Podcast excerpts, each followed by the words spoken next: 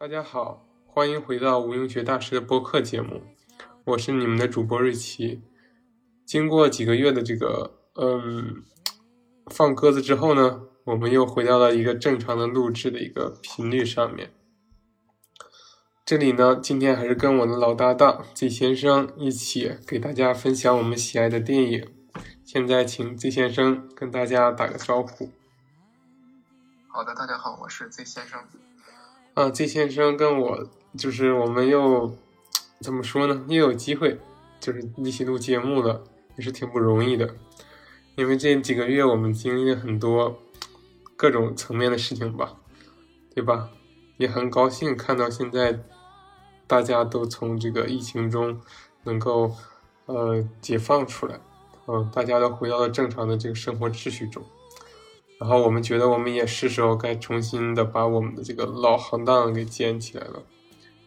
今天呢，给大家带来的一部电影就是非常著名的香港商业片的巅峰之作《无间道》。关于《无间道》的话，嗯，Z 先生有没有什么记忆？对他，你小的时候有没有看过？呃，这个电影。我最开始看的呢，其实是解说，我之前没太了解过这个电影，然后后来呢，感觉这个电影很好，然后看过一次。嗯，就是之前是先看的解说，然后看的电影，应该也是几年前的事情吧。是的，是的。嗯，对我来说呢，我是在很小的时候看过，因为我爸我妈是特别喜欢看这个电影的嘛，他们当时租的这个。碟片吧，VCD，然后在家里放，我就第一次看到了这个电影。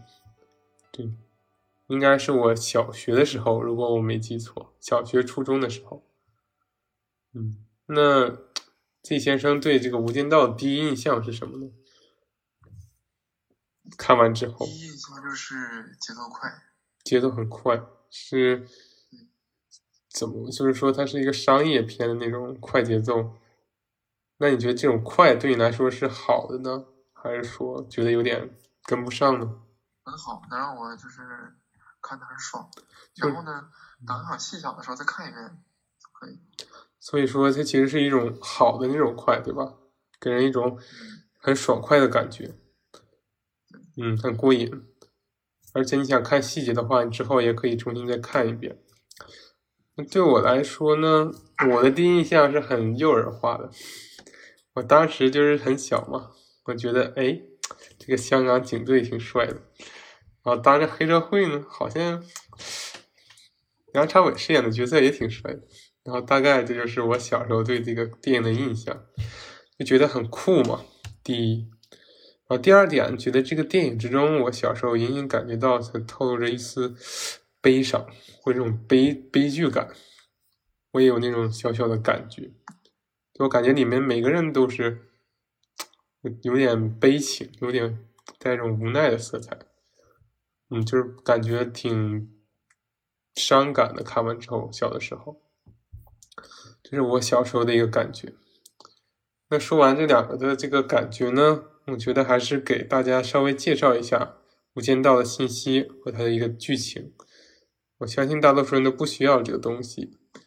但是为了照顾这个年轻的听众呢，比如说一些没有看过的观众，或者比我们两个年纪还小一点的，那我介绍一下《无间道》是香港电影的一个巅峰之作，它被称为香港电影商业片的一个顶峰吧，或者说是一个顶峰。它既然是一个对一个时代的总结嘛，对香港电影的黄金时代。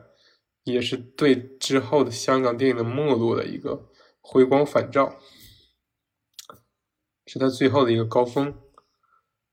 他是在二零零二年上映的，导演是刘伟强和麦兆辉。呃，刘伟强是比较出名的一个导演，他拍过很多，比如说他呃曾经担任过这个，他是摄影师出身嘛，他担任过《重庆森林》呢，就是王家卫的电影。的一个摄影师，他还担任过这个，包括后面的，呃，《无间道》的这个导演，对吧？《无间道》三部曲，还有后面的《十月围城》啊，他也担任过摄影的这个摄影师和摄影指导。他自己后来就加入了我们这个我们祖国的主旋律的这个大片的这个生产进程当中。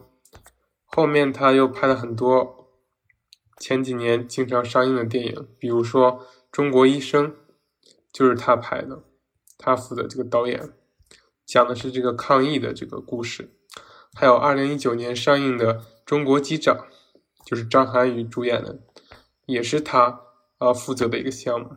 所以说，他是一个由香港导演呢进军这个大陆主旋律电影的一个成功的典范。对，还有呃《建军大业》，二零一七年都是他执导的。刘伟强的风格就是他的镜头感特别的突出，然后特别有自己的一个风格。他还特别喜欢用那种手持的摄影，就是说营造出一种紧张、焦虑的一种真实感。嗯，对，他还拍过大家很就是我们这代人还挺熟的一个《古惑仔》系列，就是陈浩南和山鸡的故事，也是他的导演。然后麦兆辉的话相对小众一点，但是他也有自己的代表作。哦，《无间道》就是麦兆辉的剧本，是当年他拿着这个剧本到处是求爷爷告奶奶，然后没有人拍嘛，后来好不容易找到这个刘德华，好像是。然后他就觉得，哎，这剧本不错，那我就出演一下，然后再带一带，然后结果就后来就硬是整出这个豪华版阵容，嗯，然后麦兆辉呢，后来还拍了一部电影叫做《无双》，就是前几年，季先生有没有看过《无双》啊？就是那个贾超那个，暂时还没有，那个也挺有他的风格。我一看那个无双，当时就觉得他就是《无间道》的风格，我就猜他肯定是这个导演或者是编剧做的，嗯，然后主演就很多了，都是老熟人，包括刚才说的刘德华，啊，梁朝伟，啊，黄秋生啊，曾志伟啊，还有呃陈慧琳呢，陈慧琳，还有呃郑秀文、陈冠希、余文乐、萧亚轩。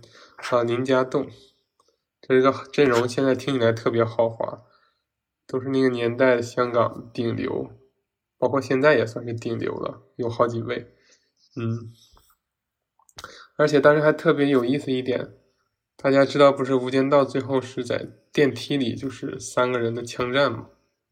他说小小的一个电梯里呢，没想到出了三位影帝，分别是刘德华、梁朝伟和林家栋，后来。嗯，这就是他的一个演员情况，这个不需要任何介绍。我讲一下《无间道》的获奖情况吧。他是获得了很多这个顶级荣誉，包括金马奖最佳剧情影片、金马奖最佳导演、最佳男主角、最佳男配角、最佳音效，都获得了这个呃最佳奖项。那在零三年的香港金像奖呢，他就是斩落。斩获是更多的，他获得了最佳电影、最佳导演、最佳编剧、最佳男主角的双提名，是梁朝伟和刘德华竞争，最后是梁朝伟获得了。然后最佳男配角黄秋生，然后最佳电影原创歌曲。然后关于这个《无间道》，还有一个大奖是非常的牛逼的，这个我可能要跟那个。那季先生去炫耀一下，就你知道《无间道》他的剧本是后来被好莱坞买走了吗？对，这个我不太了解。他被好莱坞买走了，然后由著名的黑啊黑帮是大师电影的这个大师马丁斯科塞斯，他拍了一部电影叫《无间道风云》在美国。马丁斯科塞斯是很厉害的，他是拍了很多，比如说《华尔街之狼》，还有。好家伙，然后爱尔兰人呐，赌城风云呐，然后他就是一个著名的，还有美国往事，他就是一个非常牛逼的黑帮片导演。然后他挑中了《无间道》的剧本，拍了一个叫《无间道风云》，并且呢，他邀请了这个莱昂纳多 来担任其中一个主角，饰演电影里梁朝伟的角色。然后还包括马特·达蒙啊、马克·沃尔伯格、杰克·尼克尔森这几位，就是后来有两位都成了奥斯卡的影帝嘛，这几位出演了这部片子。然后这还没有完，重点是以《无间道》剧本为基础的这部美国好莱坞电影，它获得了七十九届奥斯卡金像奖的最佳影片奖，这是非常牛逼的一点。而呃，这个剧本好像如果没有记错，也是获得了一个最佳剧本的提名，就是我们《无间道》的这个剧本。当时好像这两个香港导演还去奥斯卡的颁奖礼去参加了这个仪式，如果我没记错的话。嗯，但是网上一直有个说法，就是说，呃，其实我们都是觉得《无间道》是比这个美国获得奥斯卡的《无间道风云》是要更优秀的。其实我也是这么认为的，嗯，因为在豆瓣评分上，我们看到我们中国人给的《无间道》是九点三分的一个评价，呃，但是给的《无间道风云》呢只有七点三分，嗯，就是关于它一个幕后的故事。关于剧情，我觉得不需要说太多了，讲的就是一个卧底跟反卧底的一个警察和一个卧底的身份的一个混乱的故事。嗯，梁朝伟饰演的一个。警校生，然后变成了一个去黑社会的卧底，但他内心呢总是想重返警队。然后刘德华饰演的这个角色呢是一个黑社会成员，但是他被安排到了警校，成为了一个警察。然后他们两个在各自的领域都表现的很出色，都成为了黑社会的管管理层和警校的这个和警队的管理层。然后他们两个最后在一次事件之中呢。命运交织到了一起，嗯，然后在一次这个贩毒案件中呢，刘德华帮助他的老大，也就是曾志伟饰演的这个毒贩，逃脱了呃警察的追捕，而警察的追捕呢，其实是依靠从梁朝伟作为卧底从这个毒贩这里获得的信息。这个时候呢，呃，他们各自就发现，原来各自的。势力里面是有一个卧底的，就开始去找自己的这个卧底。同时呢，刘德华他也试着帮他的毒贩老大去找到黑社会内部的卧底梁朝伟，而梁朝伟呢，也试着去跟踪他的老大，去试着找到警察内部到底谁在向这个毒贩头子贩卖消息。最后，在一次呃事件当中呢，刘德华毒贩。团伙占据了上风，嗯，就是梁朝伟在跟自己的领导，也就是警官黄 Sir 进行接头的时候呢，被暴露，然后黄 Sir 牺牲，只留下一部手机，然后刘德华这时他发现了这部手机，他突然想到了一个可以帮助自己洗白的一个计划，他联系梁朝伟说我们要合作。把这个毒贩头子引入到一个仓库当中，也就是他自己的毒品仓库，而警方在这里设下埋伏，现场逮捕了这位毒贩的这个属下以及他们手中的证据，然后毒贩头子仓皇逃窜，在逃窜当中呢，被他自己的手下，现在作为警察的一个刘德华暗中只开枪击毙，然后刘德华。想要借此洗白自己的身份，并且在警队呢能够平步青云。而在毒贩头子被杀后，梁朝伟觉得也如释重负，觉得自己的终于可以回归正常的生活了，去回到警警队，想要恢复自己的身份。但是最后，他无意中发现，原来刘德华所饰演的这位警官，就是曾经在警队中的那位卧底，也是他直接导致了。梁朝伟的上司黄 Sir 的死亡，所以说梁朝伟决定去伸张正义。他约这个刘建明啊，就是刘德华饰演的警官呢，在天台见面，上演的那个影史经典的片段。最后在命运的无奈这个安排之下呢，梁朝伟没有成功的亲手去逮捕刘德华，而是被另一位。隐藏在警队中的卧底所击毙，也就是林家栋饰演的那位警察小警察。然后刘德华呢，为了掩人耳目，也把这位小警察在之后把他给处理掉了。所以说，最后只剩下刘德华一个人活在了这一个世界当中，但是他的内心背负了无尽的恐惧，还有道德上的这个悔过。他的女朋友也知道了他的这个黑帮的身份，跟他产生了一个感情的破裂。然后他觉得自己的生活呢，仿佛还在这个无间地狱里面不断的轮回。这就是这个电影的一个名字的由来。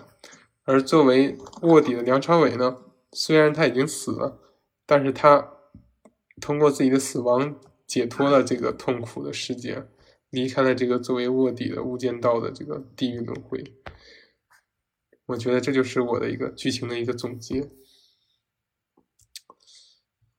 嗯，那我们从哪里聊呢？就从名字吧，正好说到无间道嘛。从开头对。对，开头是一个一句佛经，对吧？是的。嗯，你还记得那个句话吗，李先生？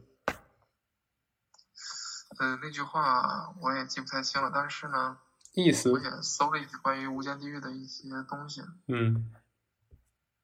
无间地狱呢，是最苦的一个地狱。一共有几个地狱呢？一共有八大地狱。啊，对啊，对。那为什么它是最苦的地狱呢？呃，无间的解释呢，据《地藏菩萨本愿经》呢记载呢，无间呢是以无事业感故称无间，有五，就是去过无间、受苦无间、食无间、命无间和身行无间。它的无间指的是没有尽头的意思吗？我是这么理解的。无间的话呢，嗯，差不多吧，就是永远都是要沉沦在这个地狱里。所以说是一种最痛苦的、永无翻身之日的一种地狱的一种形容。是啊，去过无间就是命中之后呢，直接堕入此地狱，无有间隔。受苦无间是就是堕入此地狱呢，直至罪必出狱期间所受之苦无有间断，无时无间，就是劫之间相续而无间断，命无间就是劫之间寿命无间断，身无间呢就是地狱纵横八万四千由旬，身形遍满其中而无间隙。听着感觉就像那个地狱很挤一样，就很挤，非常拥挤，没有这种呼吸的这种空间，或者说它是永恒的一个痛苦折磨。是的。那你觉得这个是体现在咱们两位主角的身上了吗？呃，是的，是两位主角，两个人都有这种这种感觉，都是因为身份带来一种错乱。是啊，就比如说梁朝伟，他见到他前妻的时候，嗯，那前妻问他还是在混社会吗？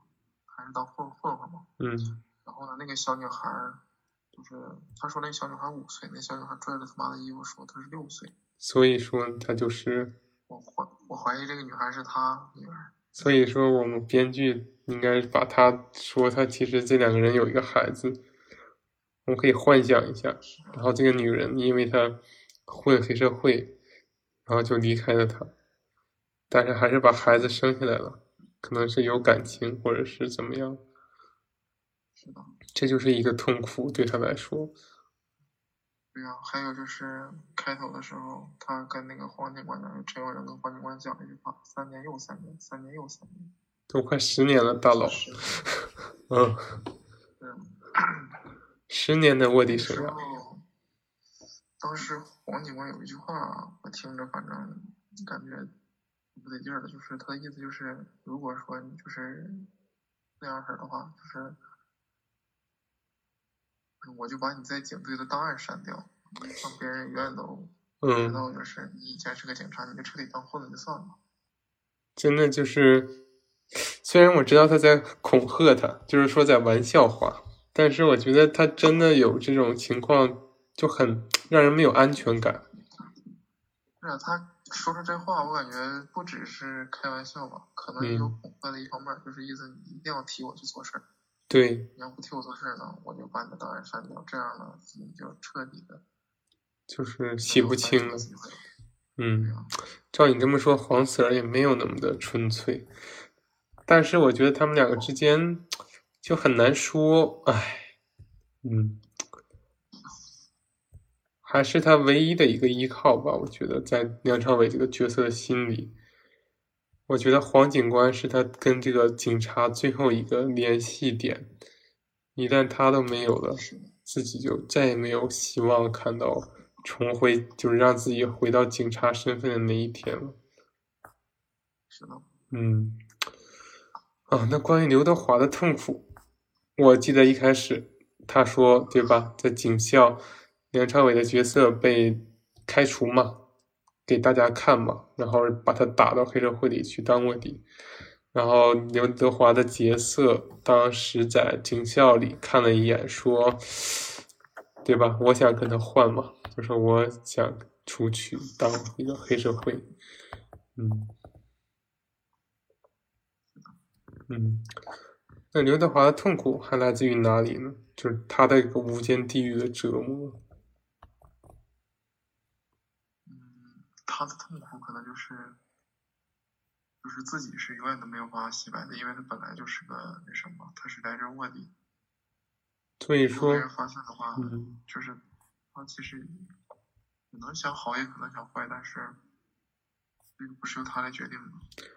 嗯，也就是说，他的这个卧底身份其实是有无数种方式可以暴露的，只要有人能找到一点蛛丝马迹。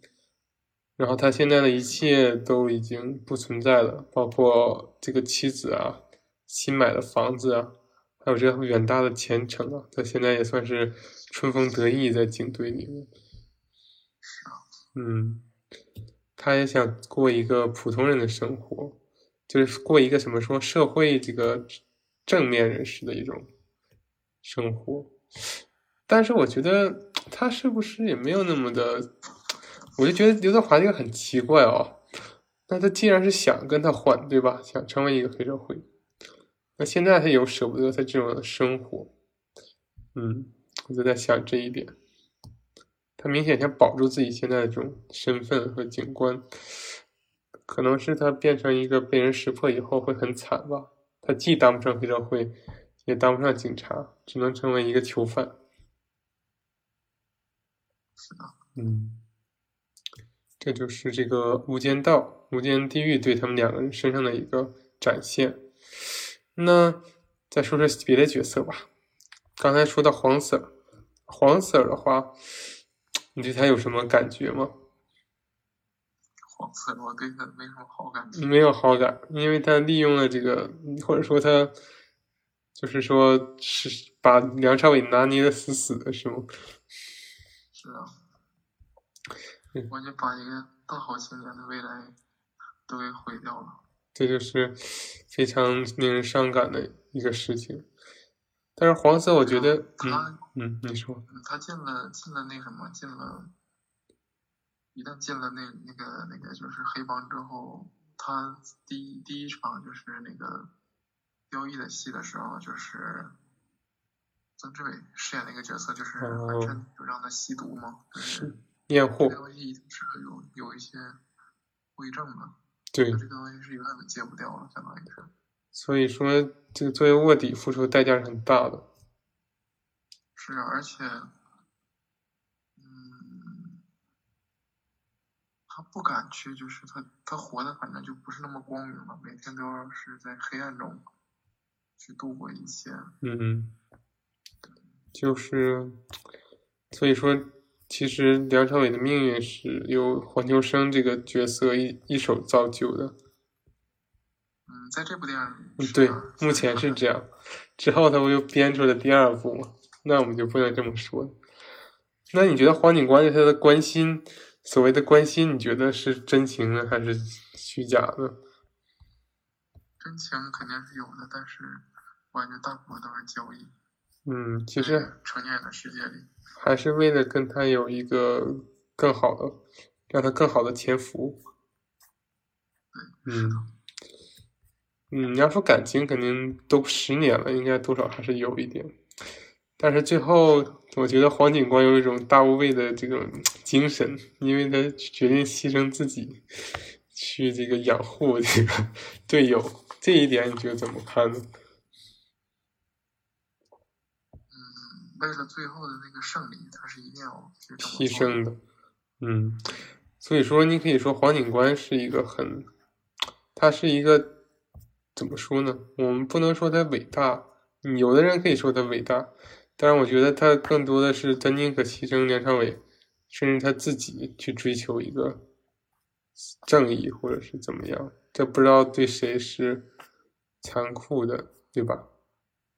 我个人感觉这部电影里边的所有角色没有什么好坏之分，都有好的地方，都有坏也有。自己的另一面，嗯。人是多样，嗯，灰色的，对，所以说，呃，黄秋生有他作为警察称职的一面，这是我们普通人肯定希望一个好警察这么做，但他身边的人就为此遭殃了。如果按我们的说法，嗯，是的，那我们看一看下一位老戏骨桌面清理大师曾志伟扮演的这个毒贩，嗯，他不是把那个盒饭全给扫了吗？当时在生气的时候，对，嗯，这个桌面清理大师这个外号太逗了，我知道这个，以前也听说过。嗯，那你觉得曾志伟的这个他的角色有什么你想说的吗？嗯，他我感觉就是个老狐狸。嗯，是一个圆滚滚的老狐狸的这个剧里的形象。对，他就是一切都很了如指掌，对吧？对这些人的行动啊，还有手下的心理啊，比如说他担心刘警官，你是不是想觉得我连累你啊，或者之类的，跟刘德华这么说，点他一下，或者或者对那个梁朝伟说，啊，我其实最信任的就是阿仁你啊，怎么怎么样，嗯，所以说他就是一个很典型的一个负面角色，我觉得他没有那么有深度在这一部，嗯，嗯，他的深度是之后才慢慢建立起来的。这一部就像季先生说，他是一个老狐狸，然后洞察一切吧。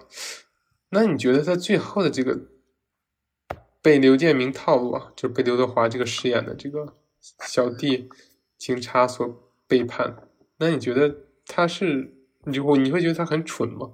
跟他之前的一切都对不上了，我我觉得有一点。嗯，我我我个人啊，感觉啊，是为啥呢？是因为这个事儿跟黄警官的死有很大的关系。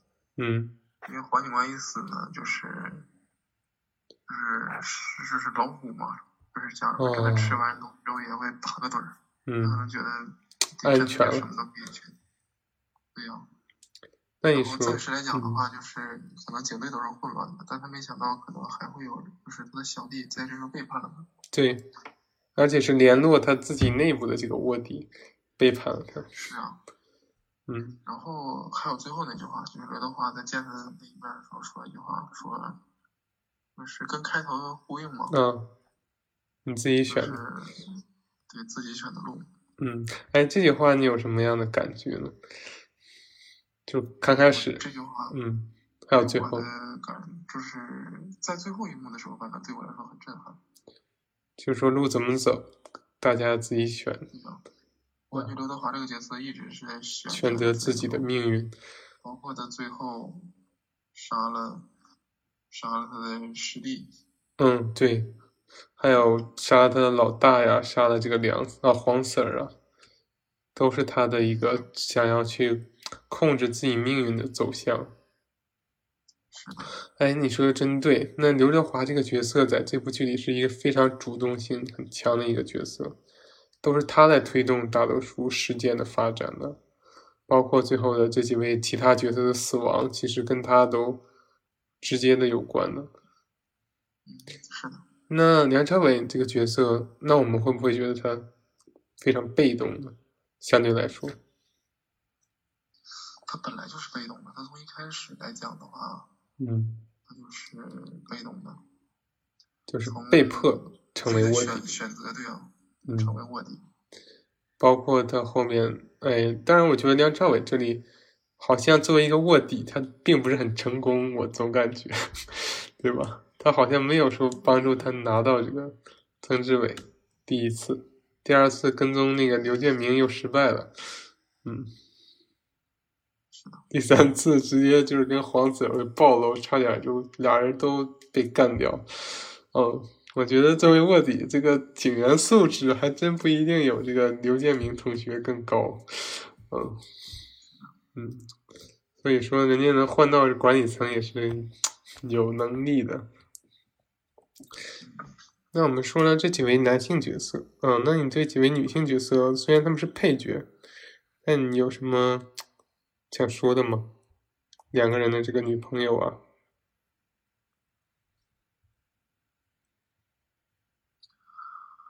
嗯我感觉，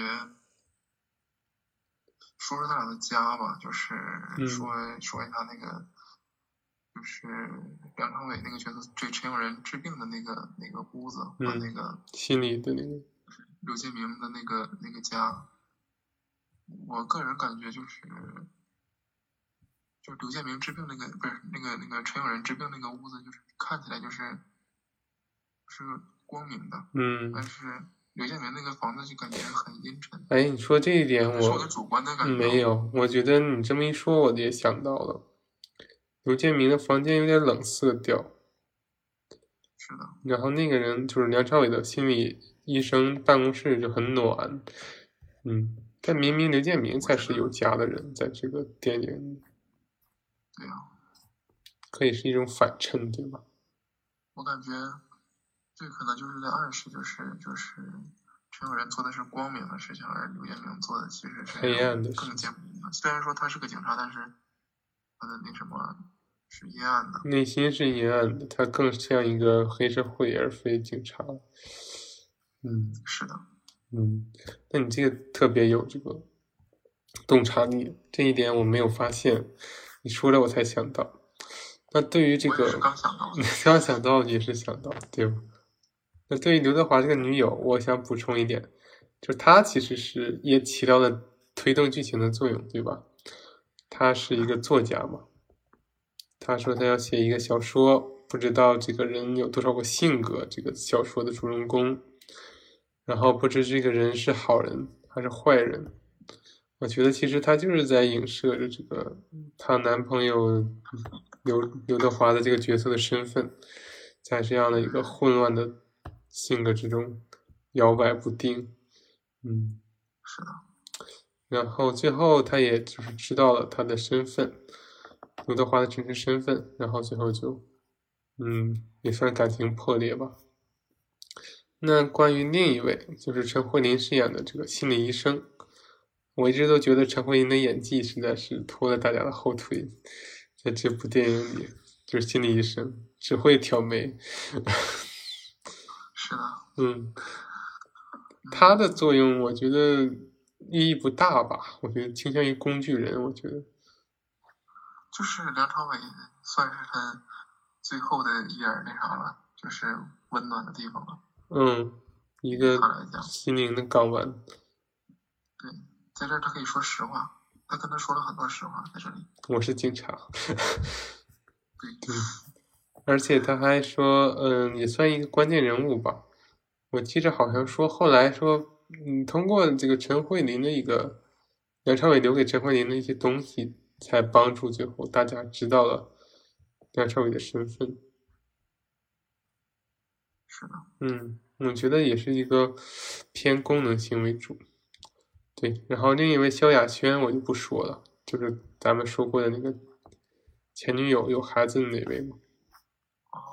嗯，然后那还有一位，呃，虽然不起眼，但是起到很大这个作用的演员，就是林家栋。那傻强一会儿说，林家栋就是小那个警察跟班儿，你觉得他是一个什么样的一个情况呢？是不是导演一直在暗示他有问题？你发现了吗？从一开始。呃，对我我最开始也发现，就是在第一次审案的时候，就是就是。不是，就是就刘德华就戴眼镜装律师那次的时候，嗯好像不小心差点没给他弄暴露了。啊，他说你怎么知道他大哥是那个？是的，是的。嗯，但是那个时候你刘德华呃愣愣的看了他半天，然后这时候突然间有了个事儿，对打断了，正好能就是给打断了。嗯，那个时候我们是不是以为他还是个好人？就是在他刚开始傻了吧唧问这句话的时候，嗯，是的，那个时候我最开始的时候还是不太了解的，等到越到后来的时候，我我我在什么时候开始有怀疑的？就是跟踪黄警官的时候。嗯，他就开始，你为什么觉得有这样的一种感觉呢？跟踪黄警官之后，因为我感觉警队里边应该都是忠于黄警官的，而这个时候选择听刘建明的去跟踪黄警官，不一定是什么好人。对，不一定是什么好警察。嗯，好，然后最后发现，哎，原来他才是真正最深的那个卧底。嗯他最后那几句话也挺挺那什么的，就是嗯他觉得他也不错，但是呢，没有机会是吗那？谁就是看不上他，对，反正就是不喜欢他，他最后。也证明了自己确实有两下子。是啊，嗯，但是无奈的是，他又死在了刘德华的枪口之下。嗯，是啊，那你，但我觉得林家栋这个角色是不是还欠点这个心计？因为刘德华知道他的身份，就知道了他的身份又被另一个人知道了，那是不是就下黑手？但是他自己我觉得李家栋这个人其实，在社会上挺常见的。他是一种什么呢？就是想尽可能的快速的展现自己，让别人知道自己是很强的。但是，但是有时候可能就是，会让对方觉得有威胁。嗯，是的，嗯，就是说他有点那种就，是嗯一直在展示自己，但是就是想办法想得到自己就是看出来的，但是可能能力是不够的。能力不太够，然后还想展现自己，证明自己。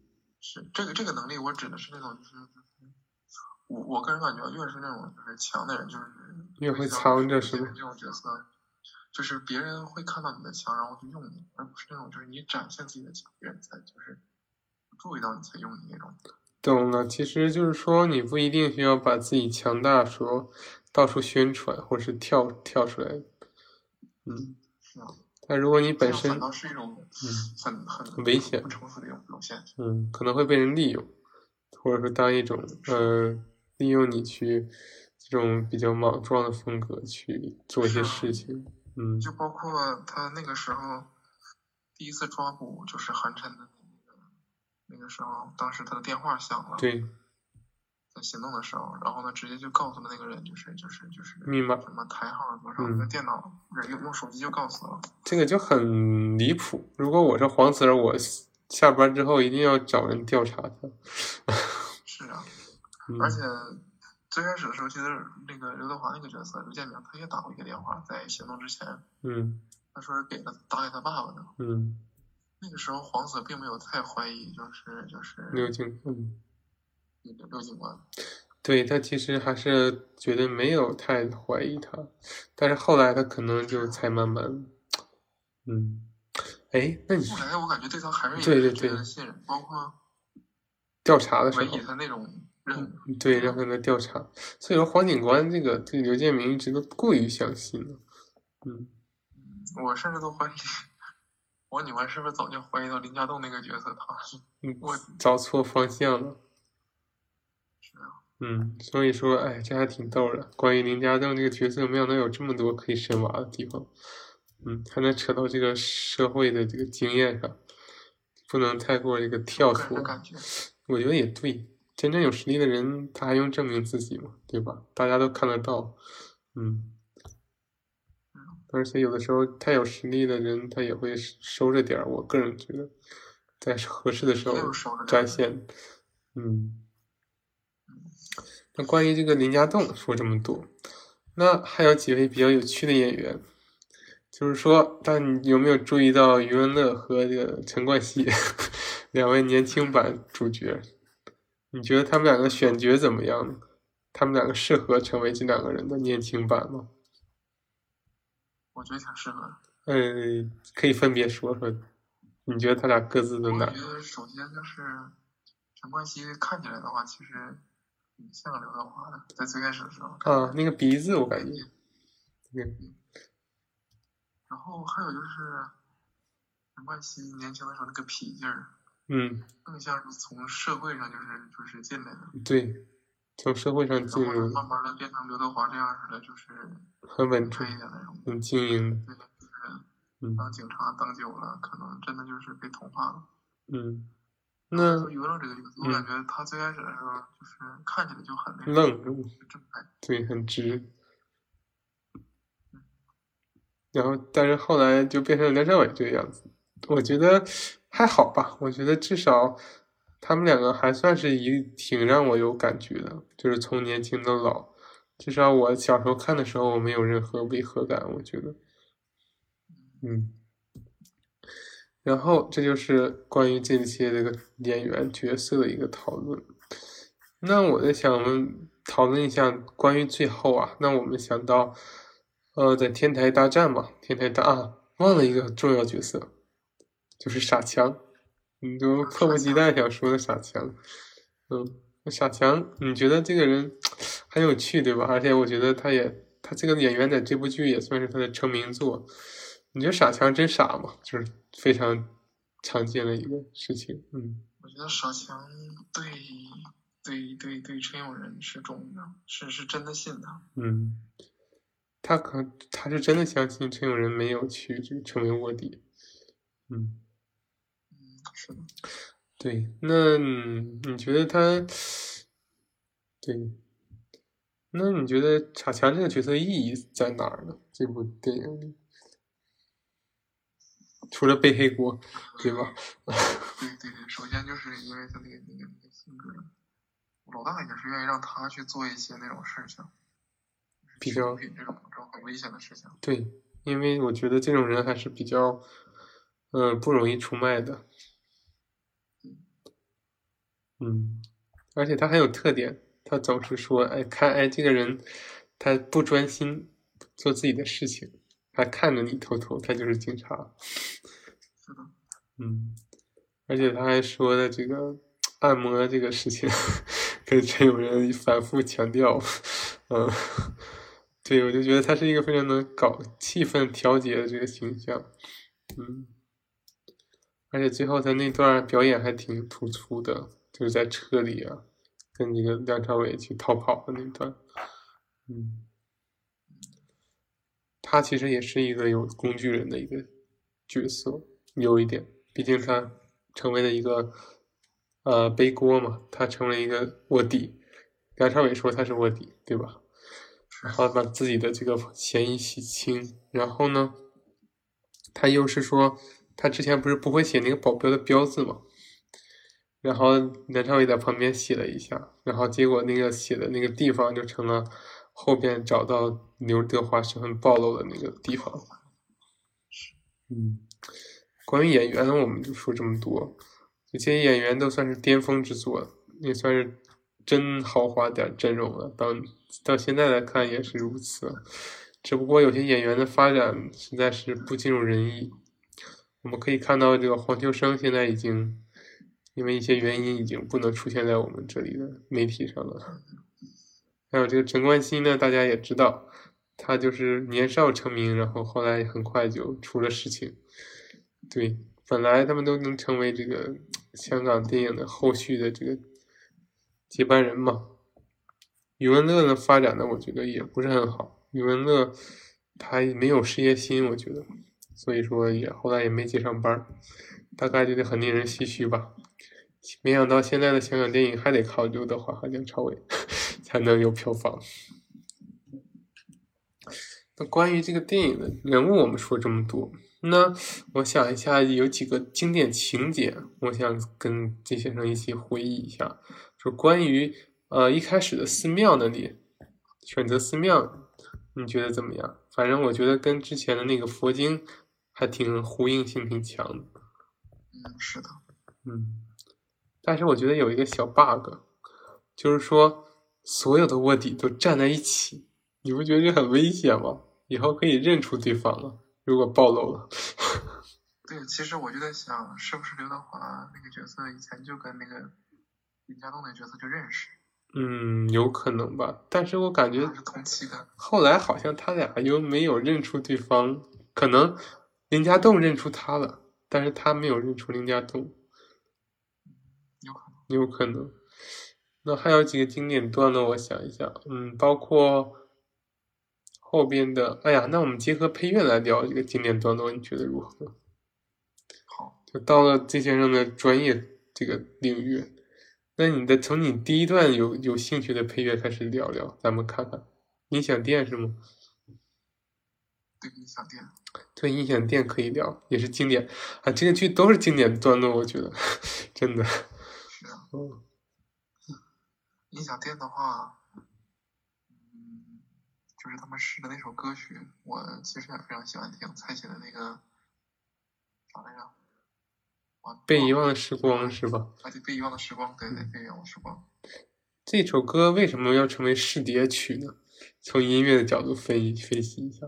呃，蔡琴的很多首歌曲，那都是试试碟，包括试音箱、试耳机的一些歌曲。它为什么会这么适合？这样的效果呢？首先肯定是音质会好，而且是它里面的一些就是配器什么的，嗯，包括它的人声，就是都很好，嗯，都很适合。我感觉我小时候，我就是听到这个声音一出来，就能给我制造一种感觉，嗯，就那种很神奇的感觉。在一开始，我好像就被带入到那种氛围里面了，就其他电影。在一开始都做不到的这一点，很奇怪，我就觉得像一个咒语一样，就像一个他们不说也就像那个女女就是他们不说女的那个美人鱼叫女女的海妖嘛，古希腊神话里，他们用歌声去魅惑这个水手，开到他们的这个这个地方，然后把他们吃掉。啊，这首歌在一开始我就感觉把我作为观众就魅惑进去了，就一瞬间就被带入到那个情景之中了。嗯这个我我我我可以就是跟你说，就是这首歌曲你一开始的时候是没有任何乐器的，光是人声去唱那句，嗯，是是谁在敲打我窗，嗯，然后是谁在撩动琴弦，然后呢，慢慢的呢，第二段的时候开始进一些乐器，最开始的时候就像什么呢？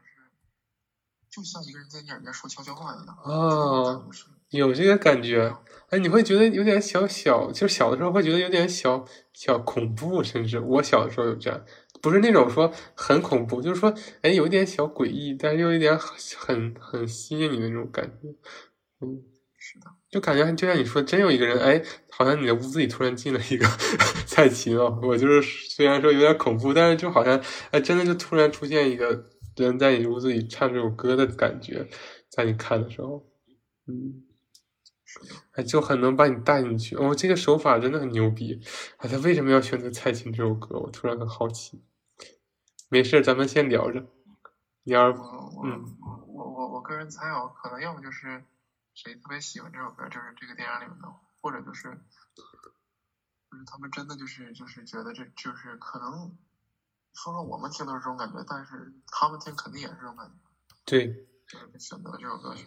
啊，你说的我这首歌感觉太妙了，我感觉真的是点画龙点睛的这个作用。嗯，那那关于这个电影里的这个呃，他们在音响店见面，然后在这里讨论这个线的这个事情，音响线的事情，你怎么想的呢？作为一个音乐从业者，曾经哎呀有过一些小研究，这个线的确啊，音乐中所有的东西影响都非常大，就是包括它的。音箱，包括它的那个什么胆机，然后包括它的那个那个那个线，嗯，就是对各就是你听到的声音的影响都非常大。所以说它那个线，嗯，线的话肯定就是这电阻是就是反正阻越少肯定是越好，就是有的线它会用那种纯银的，就是那样的话就是导电性会更好嘛。所以说，嗯嗯，嗯，就是包括音箱也是啊，就是我对音箱的了解可能会比较多一些。就是音箱的话，这个东西的确，不同的音箱会给你不同的感受。就有些人听古典要用那种听古典的音箱，嗯，然后听什么样的音乐就会有什么样的印象，就这个。听摇滚用 Marshall，我们之前我作为一个外行人，只要了解这一点。呃，就比如说这个歌曲它的频段就在这这这这这一块儿，就这种风格的歌曲就是频段就在这一块儿，然后你就买就是。是这个频段就非常好的那种那种音箱，听起来就是感觉真的是不一样。嗯，确实，所以说啊，这个音箱店放这首这样一首歌，我觉得还算是比较应景。嗯，这个场景在咱们这边感觉很烧的，其实，所以说很小众。嗯，很费钱，哎，就像天道，对吧？那个。他那个机器多少钱来着？我有点忘了，就是王志文那个。四十多万。哇，那个年代四十多万，不赶上现在的一百来万了吧？至少。差不多。嗯，我觉得都不止一百多万，现在这个物价。哎，那真的是豪华。他俩年纪差不多，啊，这个天道的时间和这个无间道，我感觉都是零几年的事情。哦，是。嗯。那说完这个音箱店的音乐，那下一段配乐，你觉得哪段有感觉呢？我觉得的话，我个人是觉得就是抓捕行动那一段，我个人。嗯。对，咱之前也聊过这个事儿。就是三年又三年，我之前就我们去看了这个配乐专辑嘛，那段叫三年又三年。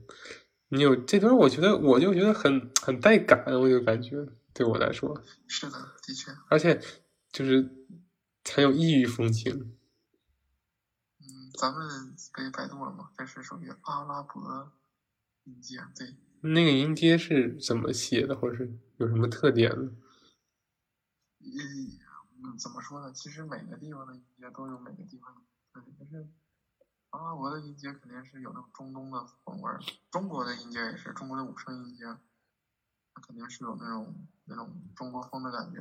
嗯，对。那怎么它都是都是一股中国风的味道？我可以正好面前有一个可以可以用来装逼的东西，来吧。感觉今天也算是非常巧。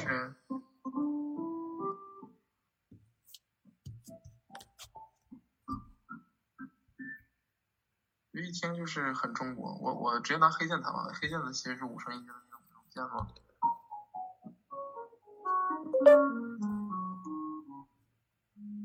就听着就是，嗯，比较中国山水的感觉。对，嗯。然后那个阿拉伯音阶，我看看它那个那个音阶构成，我给你好，我看一下。没事。试着弹一下。我们这个跟大家试验一下。但是呢，阿拉伯音阶呢是一降二三四。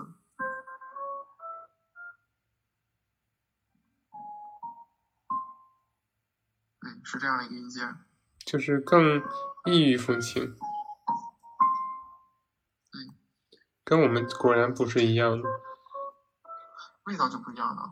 有一种我突然想，我突然想要吹着那种长笛的那种，看着蛇跳舞的那种感觉，我突然就，嗯，是的，那那个那个我看过印度音阶，我看是什么样的哦。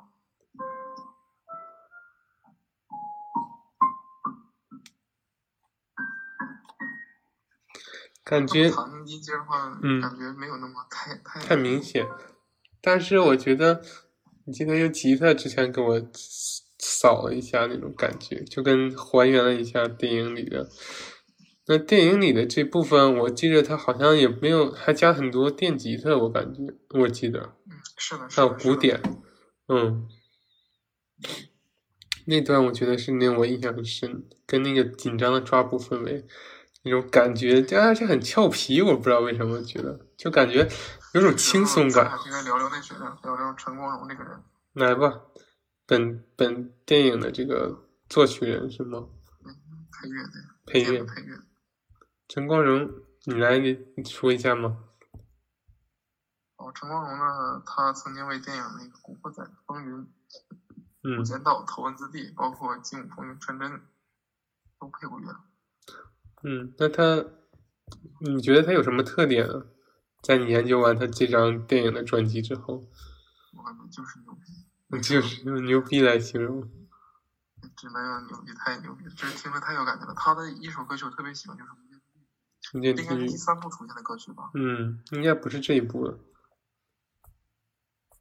对啊，你看他的主要作品啊，有《黄金兄弟追龙》《非凡任务》《绝地逃逃亡》《杀破狼二》和《澳门风云二》《澳门风云太极侠》嗯，很多了，上海雪梨子听风者》这样，嗯，我也但是我觉得，哎，一个人还真的有巅峰啊，因为他这个巅峰还是停留在《无间道》这个附近。嗯，是的，嗯，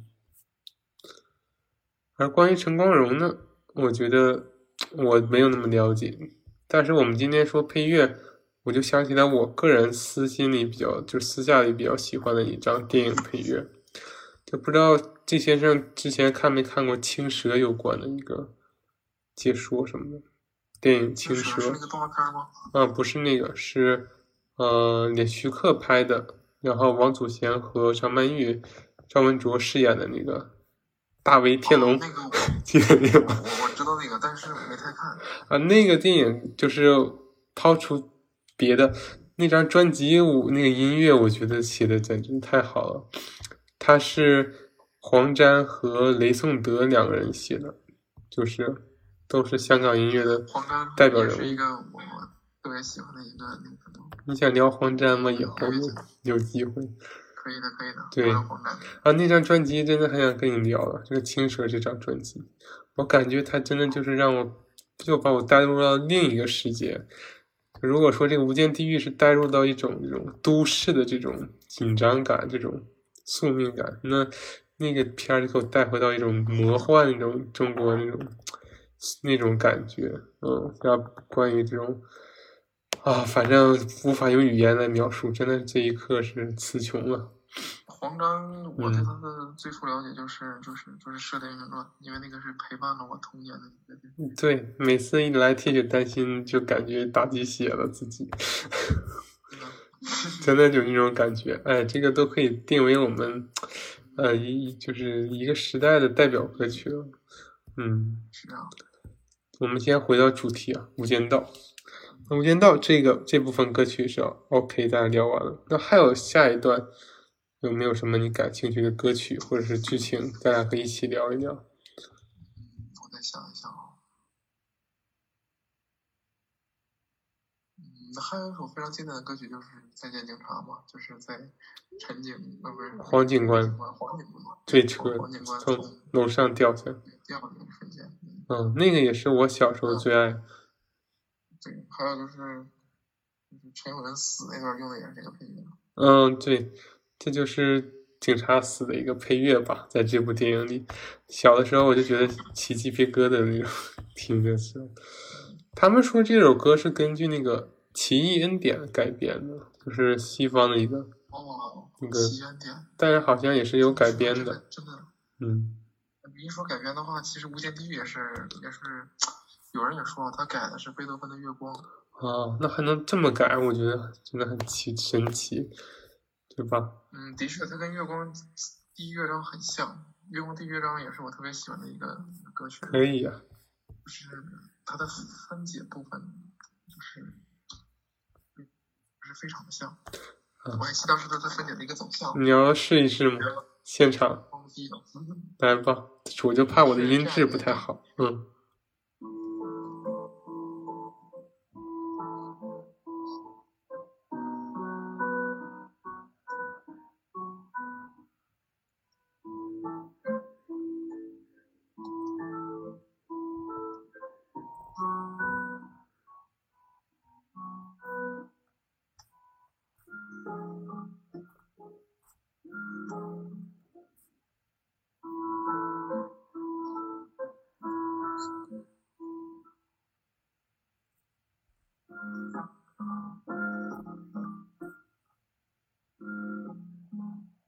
那这个分解就是跟月光的第一乐章就是非常的像，嗯月，光第一乐章也是这种分解的形式去演奏的。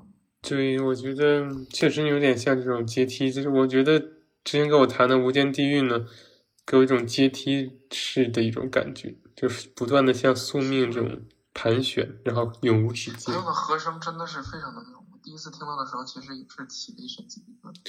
嗯，那我们可以考虑把这首歌放在哪个地方？对吧？比如说片尾啊，或者可可可以在聊《无间道三》的时候再放过去，嗯，那个更应景。《无间道三》，我觉得《无间道三》更多的就不是一个黑帮片或者警匪片，更多的是一个心理这种片了。我觉得心理悬疑的、精神的那种，对吧？我们还回到一，不要跑题。最近的这个养成的习惯，让大家不要跑题。嗯，那我想一想，关于我们这个呃《无间地狱》的这个配乐，还有说《再见警察》都非常喜欢。我个人还想到有一段，就是说他们两个人在看完电影嘛，前后追击的这段，那段我也挺喜欢的，那段我也特别喜欢。节奏很紧张，然后也是一种渲染紧张的配乐。嗯，小提琴跟大提琴。对，两个的组合。对，还有哪里呢？我印象里大概就这么多。嗯，啊，还有一个韩琛的那个教堂，韩琛的夜总会，就是每次去都给一个教堂配乐。嗯，可能那种反差感我也不太知道。那个感觉，嗯，那个时候梁朝伟是不是刚从那什么地方出来？就是心理，就是医生那出来啊。嗯，应该是。他可能就是要从光明回到这个这个这个这个黑暗的地方的时候，嗯，那光明的地方刚做完一些东西，然后回来还要面对的这些恶魔一样。对，而且还有一种他，其实现在想想更不、嗯不像是教堂，更像是那种就是魔鬼啊，声音。其实并没有那么神圣，反而让人有一种压力感、压迫感，嗯想想都觉得后背都发凉。也是有一种反差。其实它表面上是，嗯，表面上是一个教堂的音乐或者样子，但仔细一看，大家一看，哦，原来是夜总会，黑帮夜总会，音乐好像也没有那么的教堂感，但是可能用的乐器可能是比较像。他用的应该是人声吧，那段儿。嗯或者人声人声的空灵。嗯，那关于音乐，你还有想谈的吗？在《无间道》中，嗯，第一部暂，时先没有了。嗯，关于音乐我们说了，我们也说了这个演员呢表，哎，刚刚讲到这个表演，我们又到了一个观众们喜闻乐见的攀比环节、比较环节。哎，那你觉得一直有个说法，这个刘德华跟梁朝伟的影帝之争，在这部片子里，你是支持哪位表现更出色呢？我当然支持华仔。呃，说出你的理由。我想想，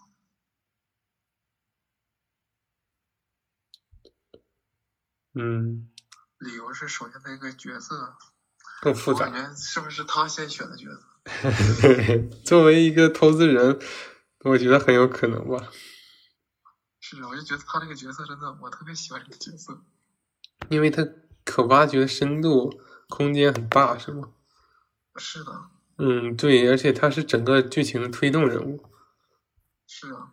嗯，梁朝伟，我个人感觉真的就是太惨了，惨到我都看都难受。对，我看他我都觉得，哎呀，别整了对，太他妈死了，最后我觉得很可惜。嗯。然后，那梁朝伟这个角色，嗯，所以刘德华，你觉得角色他是占了角色的优势是吗？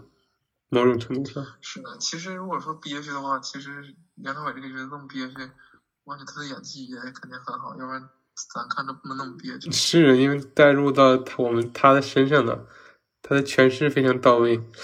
呃，尤其是他们经常说黄警官死的那段，大家很喜欢他的表演方式。啊，对那个眼神真的，慌张无措，或者是突然吧，我也不知道怎么形容。嗯，是的，我觉得大家都贡献了自己的生涯最佳表演，大多数这里的男演员，我觉得刘德华，我觉得就挺好，真的也挺好。刘德华把那种劲儿，他因为刘德华是一个很正派的人嘛，在这个现实生活中的一个形象，可是呢，他有一种精英感身上，然后他的演这个角色，哎，还带点这种虚伪，带点这种心计，然后表面上又很正，然后比较正正直，然后感觉他其实气质跟那个角色还挺贴近的。我从这个角度上觉得是的。而梁朝伟呢，他比较艺术范儿一点，他比较说句实话，梁朝伟的演技当然更好。嗯，刘德华也承认过自己的演技没有梁朝伟好。然后所以说梁朝伟演这个角色，我觉得也挺挺合适的，因为有一种颓废感或者文艺气息，一种悲情色彩。因为梁朝伟会让人觉得心疼他的这个风格，因为他是一个有点啊忧郁的那个男的嘛，或者有一点。弱弱的，有时候让人看起来，嗯，我感觉看他就是很憋屈，就是憋屈死了，就就很憋屈，让观众有同情感。我刘德华就给人一种精英感，一种哎心计感，你觉得你要你永远都是胜券在握的那种状态，是啊，嗯，所以说啊各有所长吧。对我来说，可能演技梁朝伟更占上风，但是角色我觉得刘建明这个角色更吸引我，其实。在第一遍看的时候，这个角色更好玩，我觉得。嗯，那关于另两位贡献了他们巅峰之作的演技，黄秋生和曾志伟。黄秋生的演绎方法，你觉得感觉怎么样呢？我说实话，我就是不喜欢他这个角色。不喜欢角色。那个角色，我是，嗯，对，包括就是，嗯，可能就是我看了一些关于二的解说，嗯。嗯，很早以前，我知道他最开始的时候是利用的，啊，就利用了曾志伟和这个梁朝伟，所以说对他的印象有一种先天的一种不喜欢，先天不讨喜这个角色，就不喜欢这个角色。那证明黄秋生演的也挺好，因为他能 演的这么讨厌也是不容易的事情，嗯，这么能装，然后还有这么这个表面上是。就是你，你这你也知道他的目的是很伪光正的一个目的，但是你就是喜欢不了他。我觉得这样其实演绎的也挺有层次的，嗯。那曾志伟的角色呢？演绎的怎么样？角色我觉得，嗯，我说实话，我觉得挺可怜的。嗯，第一部中还是说全部加起来？第一部，第一部，第一部。那为什么呢？就是那货花的老些钱让人给黑了。然后后来本来自己以为最大的对手被搞掉了，结果呢，自己又被自己的小弟出卖了。尤其那段，就是就是他进警察局吃饭那段，我，中间清理那段，真的，说实话，搁谁谁不生气啊？那我就钱，对，扔海里了。对，扔海里了，而且，嗯，这个你真的是憋屈。对，而且我很再加上他第二部的时候，就是真的是最开始真的是变成是利用了，变成有了今天的对，大家就更同情他的遭遇了，理解他的遭遇。嗯，而且第一第二部一开始还是个天真的小胖子，反差感还挺强的。是啊，哎，我很好奇吃的那几道菜到底是什么，我有点忘了。网上好像有人统计过，如果我没记错的话，嗯，好像有什么锅老肉，如果我没记错，嗯，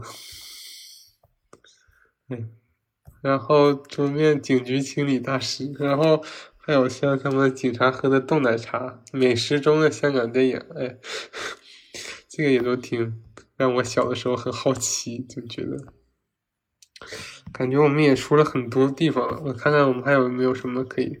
慢慢进入这个讨论的收尾阶段，嗯，那关于这部片子，大家，啊，对，那关于最后的天台对决吧，这个算是一个很影史经典了，真的可以说是，我觉得我都能把词儿都背下来。这段说话，真的，那你觉得这段你觉得设计怎么样，或者说你观感怎么样？这段设计的非常非常好，就我觉得他在天台上就很。就很奇怪，对一般我们这种片子来说，对吧？他说：“你们卧底怎么都喜欢在天台见面？”其实我也觉得是这样。嗯，我我我我我个人猜测啊，因为天台是一个没人能看到的地方。嗯，只有更高的人才有机会看到，是吗？对呀。嗯，在在下面的话，太太明显了。对，也确实有这样。的话，就是也不太现实，我觉得。嗯，而且我看过电影的一些呃介绍嘛，摄像什么的。当年他说，你记得刚开始走入天台的时候是刘德华的一个映在对面摩天大楼上的一个影子，一个，哦，它是扭曲的，就是在那种反射的，然后再加上它周围有一种像升腾起来那种焦躁那种气热气那种，就是那种光亮特别亮，然后在那种摩天大楼那个镜子上反光映的很，就有一种很焦灼的状态，一开始就跟你展现出来了，就很牛逼。嗯，反正这个就是我都是我看的，而且说他当时就是刘德华跟梁朝伟对峙嘛，然后他说我嗯什么什么就是这句话，对做个好人，他说你跟法官说，然后他说对不起我是警察，然后他说谁知道呢，然后那个时候他不突然拔枪嘛，他们说那个时候的镜头也是经过设计的，就是他们直接来个大全景哈，就是说。直接就切到一个整个那种上帝视角，然后再反过来就瞬间就切换回他们两个人身上，然后他们两个拍 pose 就已经摆完了，感觉那那几段，嗯，你说，我觉得这种人挺他妈无奈的。我觉得一枪崩了他心都有啊，真的就是，对啊，换谁谁都崩，对，就觉得哎，这就是一个非常好的一个设计。导演通过把陈永仁逼到绝境，也让我们感受到了这个宿命的力量，还有说这个无间地狱的痛苦之中，如何都逃脱不了。但我觉得，就像我们再总结一下，陈永仁还是嗯逃脱了，我觉得至少他安息了。而刘德华呢，还会在然后起码证明了，太证明了自己，大家也知道他是警察，你好警察，对吧？但是呢。刘德华还要在《无间道三》里继续受精神折磨，嗯，而且他好像最后在《无间道三》中也没有死成，呃，就非常的持续性折磨，这就是而且还成了一个植物人的那种感觉，嗯。哎，你说到《无间道三》，我觉得其实黎明在那里贡献了我心目中的最佳的角色，真的。对对，我就觉得到时候再说。但我觉得，哎，我觉得很多演员都能在《无间道》里贡献自己的就是巅峰表演，真的很奇怪啊，那很神奇。剧本很好。对，剧本你像对吧？第二部的吴镇宇，还有第三部的这个黎明啊，都都非常牛逼。还有这部的刘德华和梁朝伟，还有黄秋生、曾志伟，都是巅峰级别的表演。啊，所以说这个真的是可遇而不可求的一部作品。哦，今年为啥我们要做这个呢？也是因为我之前看到今年是《无间道》上映的第二十周年，是零二年上映嘛。然后我们是现在是二零二二年，然后它是二零零二年十二月十二日在香港上映的。然后我明天正好，哎，录音的第二天就是十二月十二日了。嗯，虽然我不一定能够按时发出来，因为还要做本职工作嘛。不过我们也算是纪念了一下，通过这种方式纪念了《无间道》二十周年的一个情况。嗯，哎，关于《无间道》，我觉得暂时能聊的就这么多。嗯，你觉得你还有什么想补充的吗？嗯，暂时没有了，因为。我能想到有这些了。对，嗯，那之后还有什么喜欢的片子吗？就是季先生这边。我们可以把这个都看完也行。无间道系列是吗？嗯，你看过第三部吗？话说还没。哦，那我就不剧透了。只是喜欢那个音乐。嗯，到时候再讨论一讨论。嗯，也是。主要是一直想跟你聊一些音乐相关的电影，或者是音乐是它出彩点的这种电影。我觉得这次《无间道》也算是歪打正着。一开始不算想要讨论音乐，但是呢，发现哎，它的音乐其实它是一个非常完美的电影。我觉得就是说各方面都没有短板。嗯，是的。对，而且我再吐槽一下像那个好莱坞版的。我是小李子的粉丝，而且我觉得小李子表现不错在那部片子，但是我觉得那部片子他拍的就非常没有我们的亚洲版好，就没有深意，不像我们这里有这么多的一种宗教文化一些这种深层次的内涵，也没有一些我们的东方人能理解的那种隐隐忍的那种情感或者是情绪。他那个《无间道风云》直接一一出来就干，一整就那种 F 单单词就蹦出来了，你知道吗？一整见面的时候啊。嗯，然后就是咔咔就是整，我突然觉得《无间道》变成了《古惑仔》，就有这种感觉。我觉得他们是学不到这种这种这种魂的，就是所有东西都是有自己的魂嘛。咱们学他们其实有很多地方模仿他们模仿，但是他们模仿咱也模仿。对，我觉得就是这样，我们各各自的特点。但是他为什么就获得了奥斯卡最佳影片？我也觉得蛮奇怪的。嗯，他拍的不错，但是我觉得剧本真的太好了。对他拍的不错，但我觉得如果拿《无间道》去，当然他们可能也看不懂。我觉得以《无间道》的水平，别说什么最佳影片了，那咔咔把你所有的都拿了一遍，我觉得也不为过当年的那个情况。嗯，哎，对我这边暂时没有其他的一些感悟了。对，我也是。我再想一想，其实最近呢，要有《阿凡达二》上映了。阿凡达，你看过没？话说，还没。没太看过。其实我也没太看过第一部。第一部的时候，我当时在补课。嗯，我俩当时咱是同学。我如果没记错，咱俩应该是在一个系统里补课。这个我们一会儿再说，不能明面说。嗯嗯，然后呢，当时没有看上。他们不说是第一部三 D 电影嘛，就是全三 D。嗯，是的。但是我爸我妈去的，这次我觉得我能去的，我可以去我们家旁边那个影院看一看。虽然跟 Z 先生暂时是看不着，我们可能得假期才能碰面。嗯，对，等我们有假期的时候。嗯，那我们之后再想一个下一期讲好题目，再跟大家重新相聚。希望我们不要再隔得太远，像上次一样。嗯。因为我看各大流量都给我没有那么高的推广力度了，发现我不是一个这个勤奋的啊那个 作者之后，嗯，啊对，还有墨迹一条，我们的大明王朝其实第一部第一集的播放量还蛮蛮蛮出色的，我觉得我们可以进行我们的保留的一个长期项目，当我们实在不知道干啥的时候，就整一期出来。对对对，它是一个值得细嚼慢咽的的这个品味的电影。嗯，那我今天的这个《无间道》二十周年纪念版节目就进行到这里了。嗯，那我们有机会下次再见，希望下次不要太遥远。嗯，好，谢谢各位观众的支持，请继续关注我们的这个节目，在呃喜马拉雅呀或者是小宇宙的平台上。用这个 C 先生的琴声作为我的结尾。好，再见。